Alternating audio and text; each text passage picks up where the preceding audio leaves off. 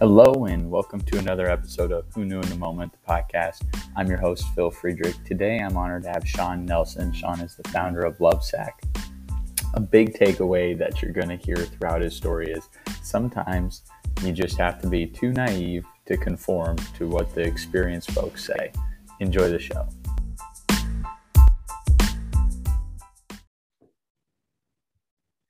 Right. Hello and welcome to another episode of Who Knew in the Moment. Uh, today, I'm honored to have Sean Nelson with me.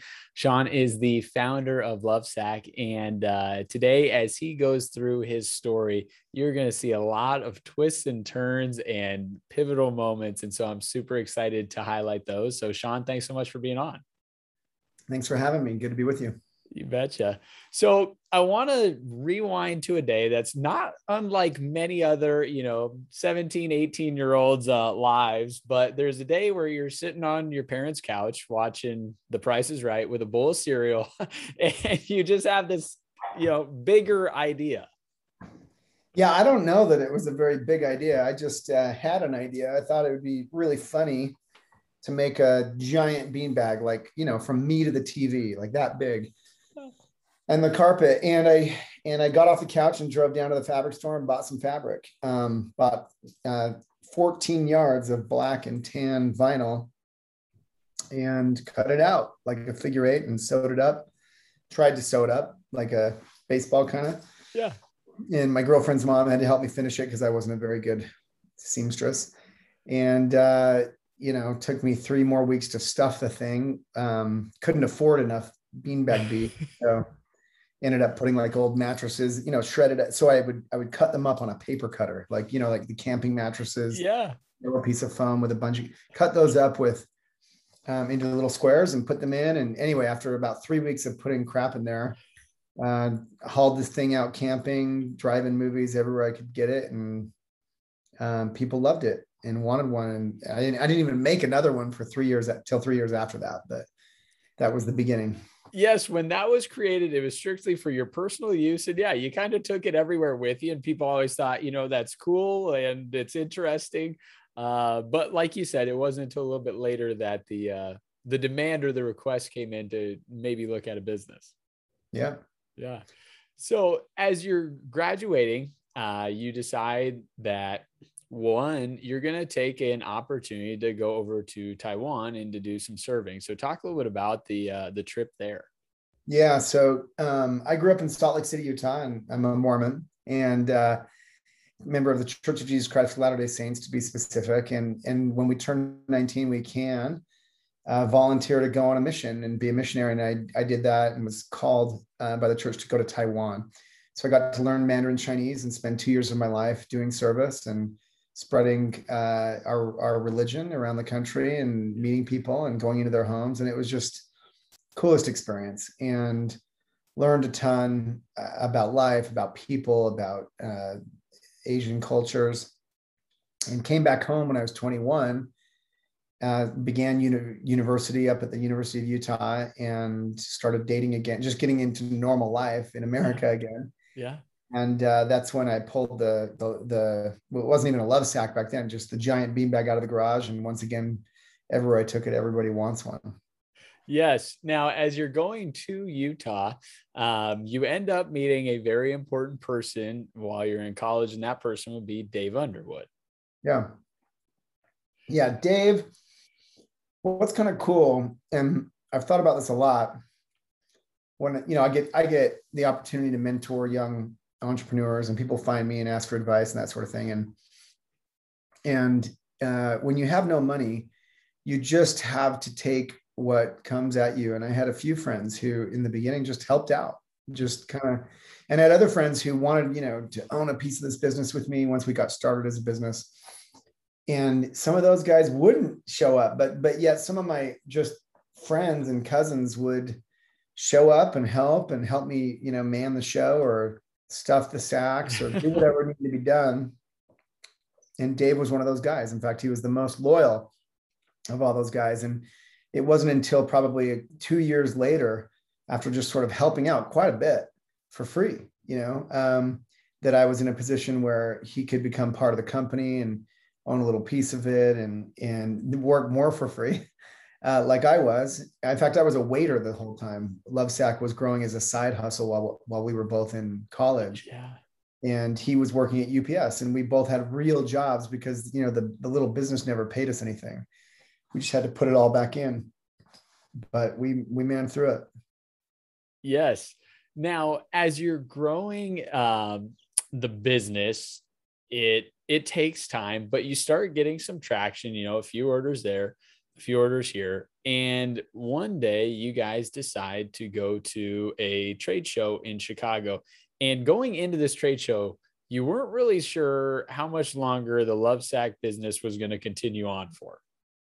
Yeah, well, in fact, we took it to that trade show because I wanted to close Lovesac down, and everybody I, I spoke to about, you know, I, I wanted to go in and get a real job. I was graduating from university. I had a degree, spoke fluent Chinese. Yeah. And I wanted a real job, but everyone's like, no, you can't close Lovesac. So I said, okay. We took it to this trade show so I could either get a huge order from some retailer or whatever, or close down knowing that I had tried and uh, both happened. We came back you know, two weeks, like no one bought anything at this trade show. It was like where other businesses could look at our products and, and other retailers, big retailers and stuff, and see if they, you know, wanted to carry them. And they laughed at it. They loved it. They jump in it, but they like no place for this in furniture stores, no place for this in.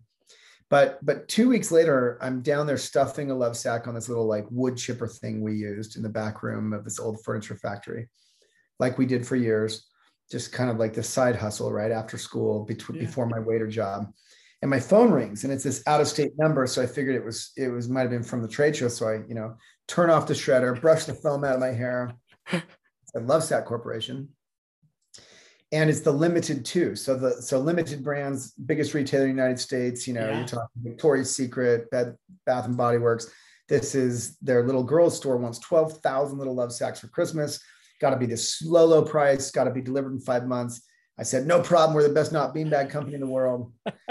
and uh, took the order and and uh, began hunting down for the fabric they needed and that sort of stuff.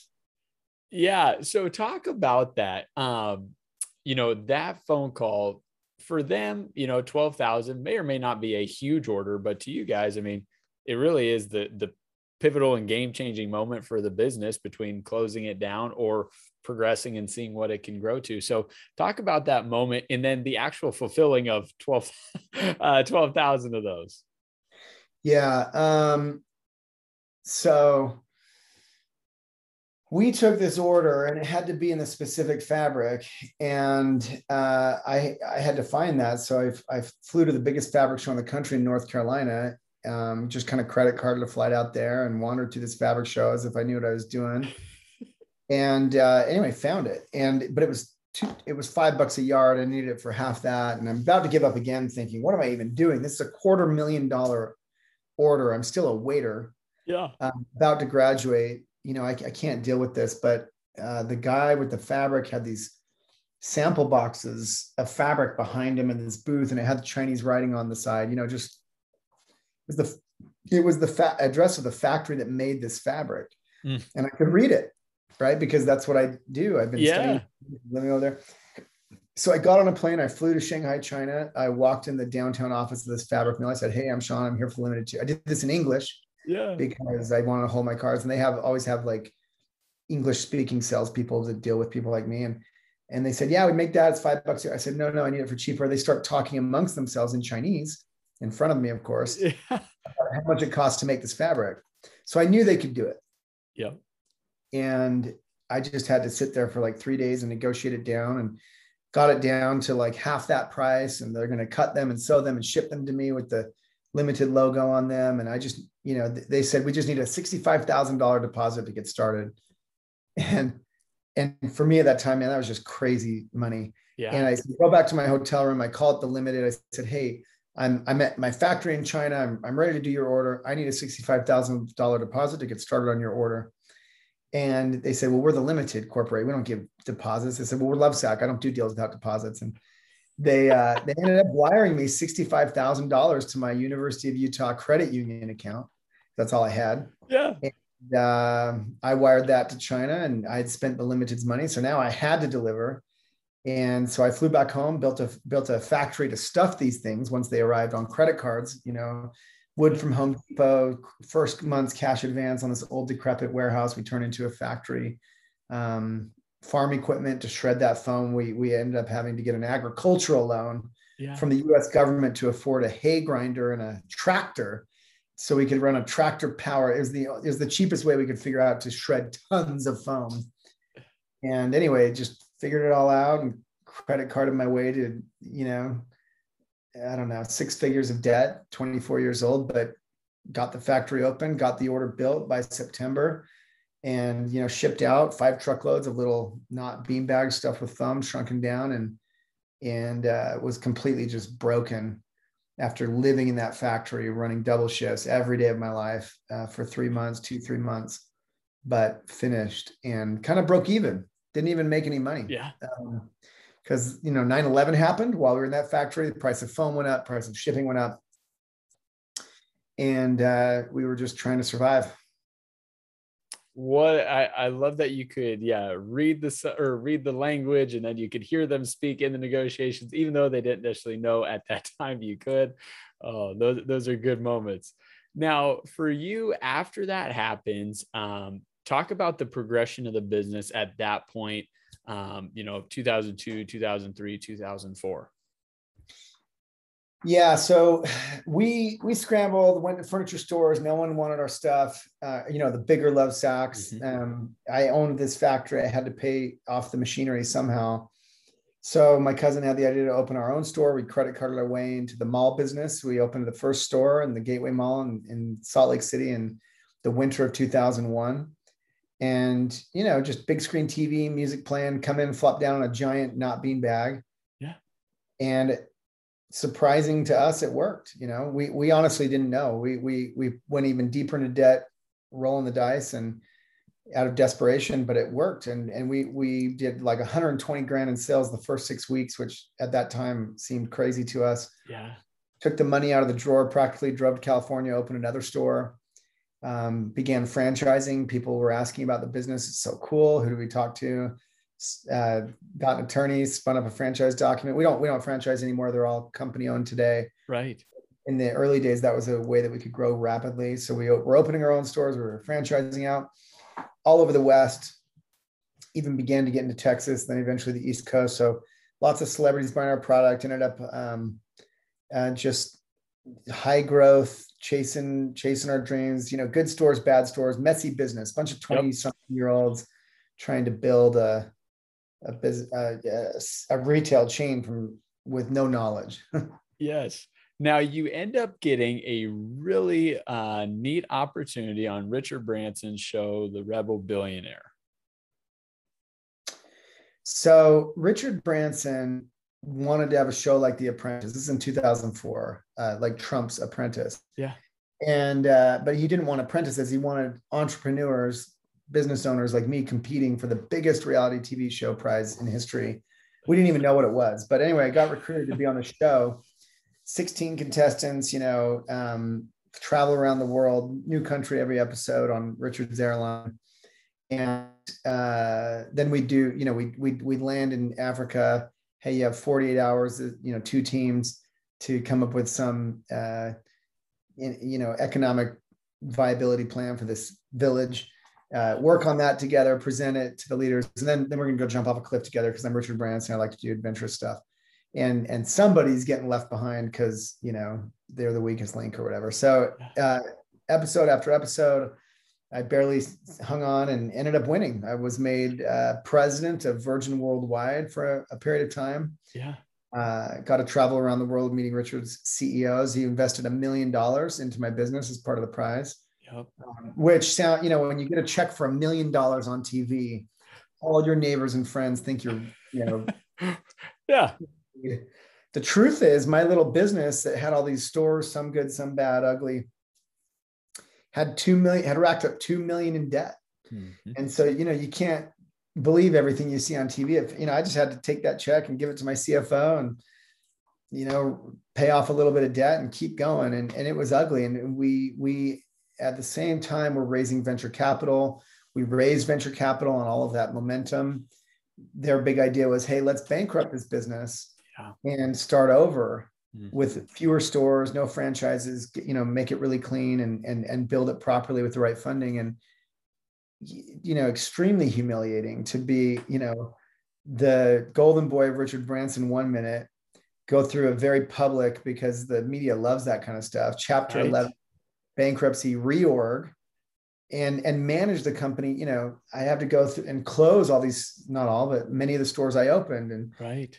cut up their fixtures with a with a skill saw to get them out in the dumpster and i mean it's you know when you get the opportunity to manage a company through something like that i call it my mba in a box Yeah. like then you see what contracts really mean and then you Mhm. see what leases how leases really play out Yep. uh, and you see all of the ugliness and it's and it's terrifying and, and difficult yet we're in a reorganization you're still operating.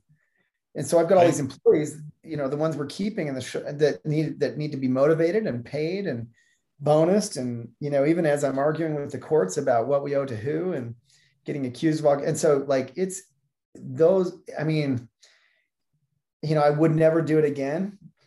I wouldn't wish it on you know anyone. At the same time i learned things in that you know year of reorganization that you can only learn uh, through challenges like that not just in business of course that Right. too but also personally you know personal relationships your your marriage um, i was married along the way you know i'm i'm married today and thankfully but yeah. um, you know, just everything that you go through. And so, you know, it's definitely made me a stronger, savvier person through it. Yep. That's good.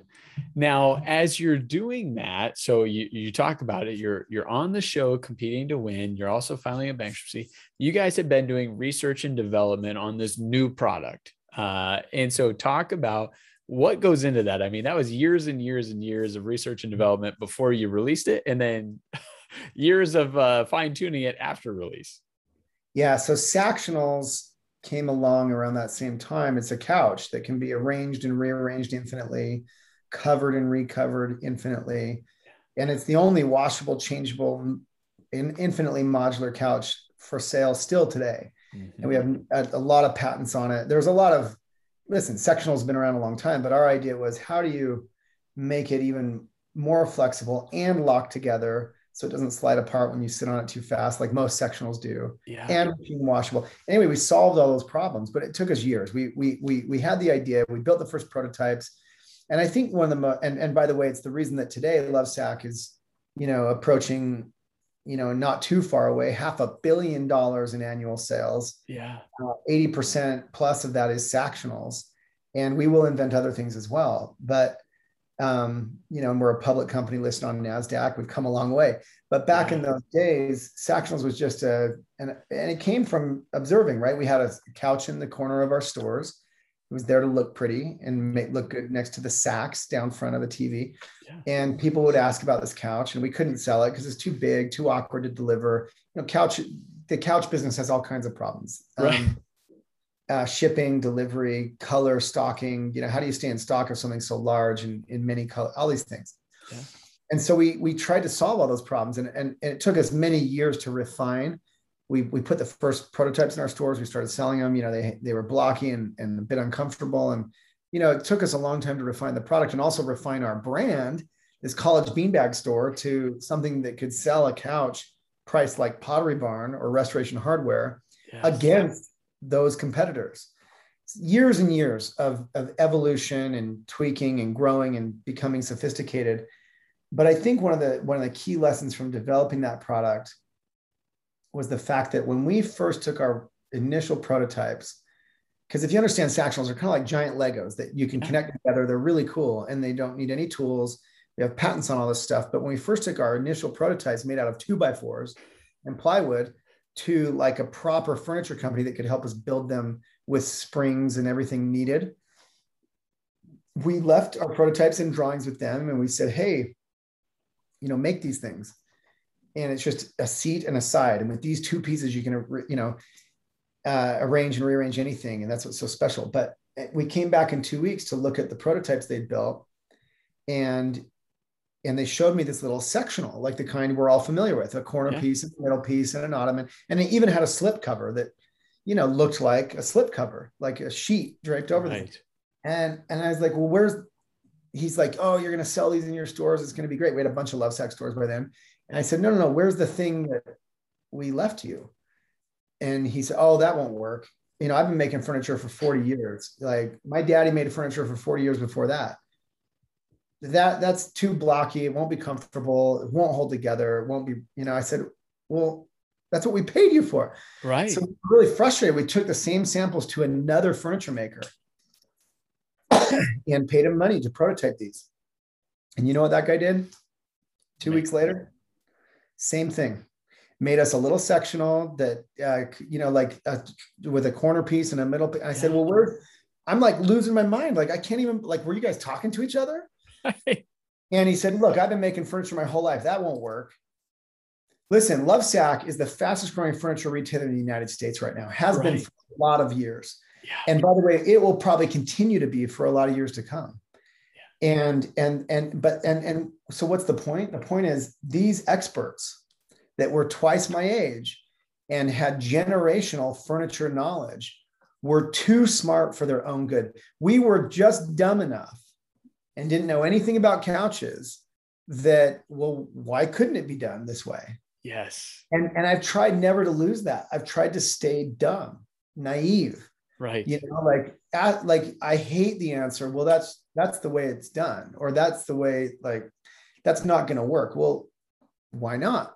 Like unless you can give me a real answer to that question let's just try. And by the way it happened again more recently with a product that we haven't even launched yet. I can't tell you about. Yep. Where I ended up in a screaming match with with PhD level engineers who were telling me it's just physics. It can't be done. And and then we went and did it. And so we've got something really cool coming out. And I'm just, and it's just been a huge life lesson in in our evolution. Well, I, I want to highlight that because I think that's such an important point. Sometimes when you know the industry, the creativity can lack, right? When you're a little bit to your point, naive enough, like, well, yeah, it's always been done that way, but I'm sure it could be adjusted. Like, why wouldn't we try it? Uh, that's when true, you know, kind of new ideas can enter into the space. It's very hard for someone that's been set in our ways. We've done it this way 40 years to be willing to open up the, uh, you know, Pandora's box and see what else could be in there. Yeah. Disruption is, you know, such a buzzword these days, like, oh, disruptive this, disruptive that. And, and it's overused. But at the same time, there are plenty of organizations, companies, ideas disrupting the way things have been done. Yep. And if you look at most of those, it's happening by people who were not of that industry necessarily. It's happening by younger people often who are just dumb enough to say, why not? Yeah. And so it's very tricky. And by the way, like if you look at my team of executives, they're awesome. They have deep experience in their realms, you know, and they're they're frankly, you know, smarter than me in in every one of their capacities. Um, I don't think that it's to discount experience. I seek experience as we yes. hire for key roles, but both have value. Yes. And that's the part we missed when we were in our 20s, just rolling out retail stores like a bunch of idiots. There are people who know how to do that really well. And instead, you know, so so it's this is why, by the way, being an entrepreneur is so hard, is because you have to be brash enough to believe you can do anything. Mm. You can run harder, go longer, you know, just like we did in the tractor days and and and invent a couch that no one's ever seen before because we're because that's your brashness. You have to be humble enough to seek out experts at, in the right places. The experts yes. who were telling me it couldn't be done were the wrong experts. They were actually the right experts to make my prototypes. They just wouldn't do it. Yes. And eventually i had to find other ones who would. So there's a place for expertise and there's a place for naivety.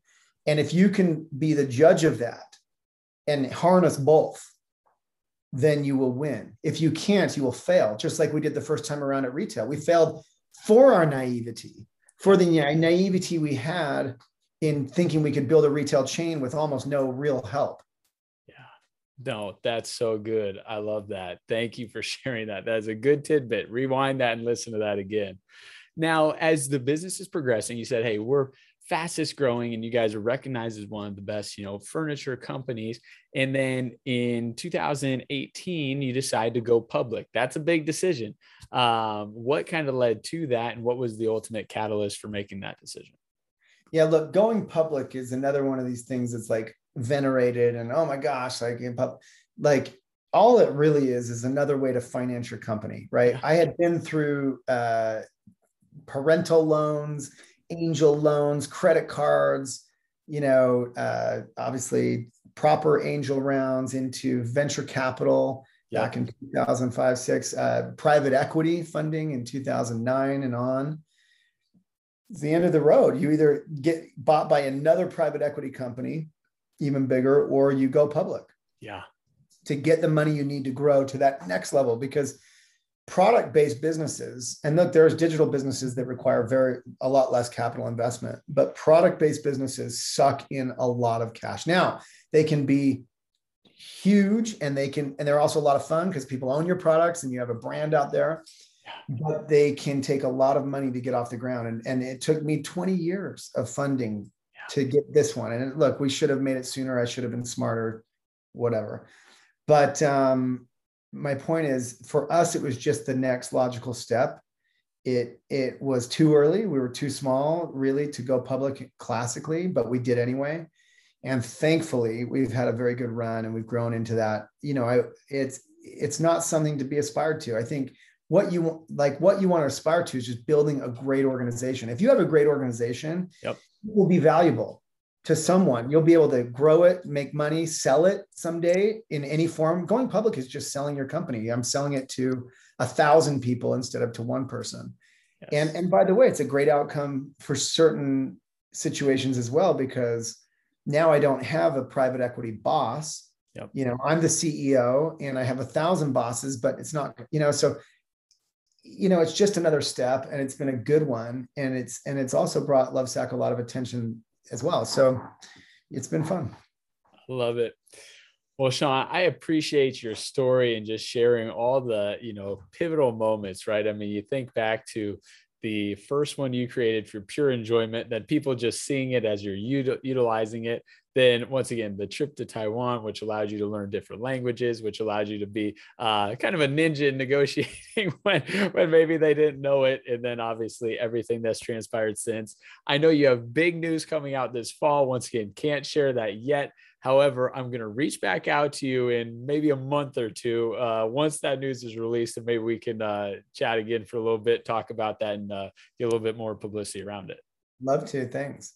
Awesome. Well, thanks so much again for being on today, Sean. Thanks for having me.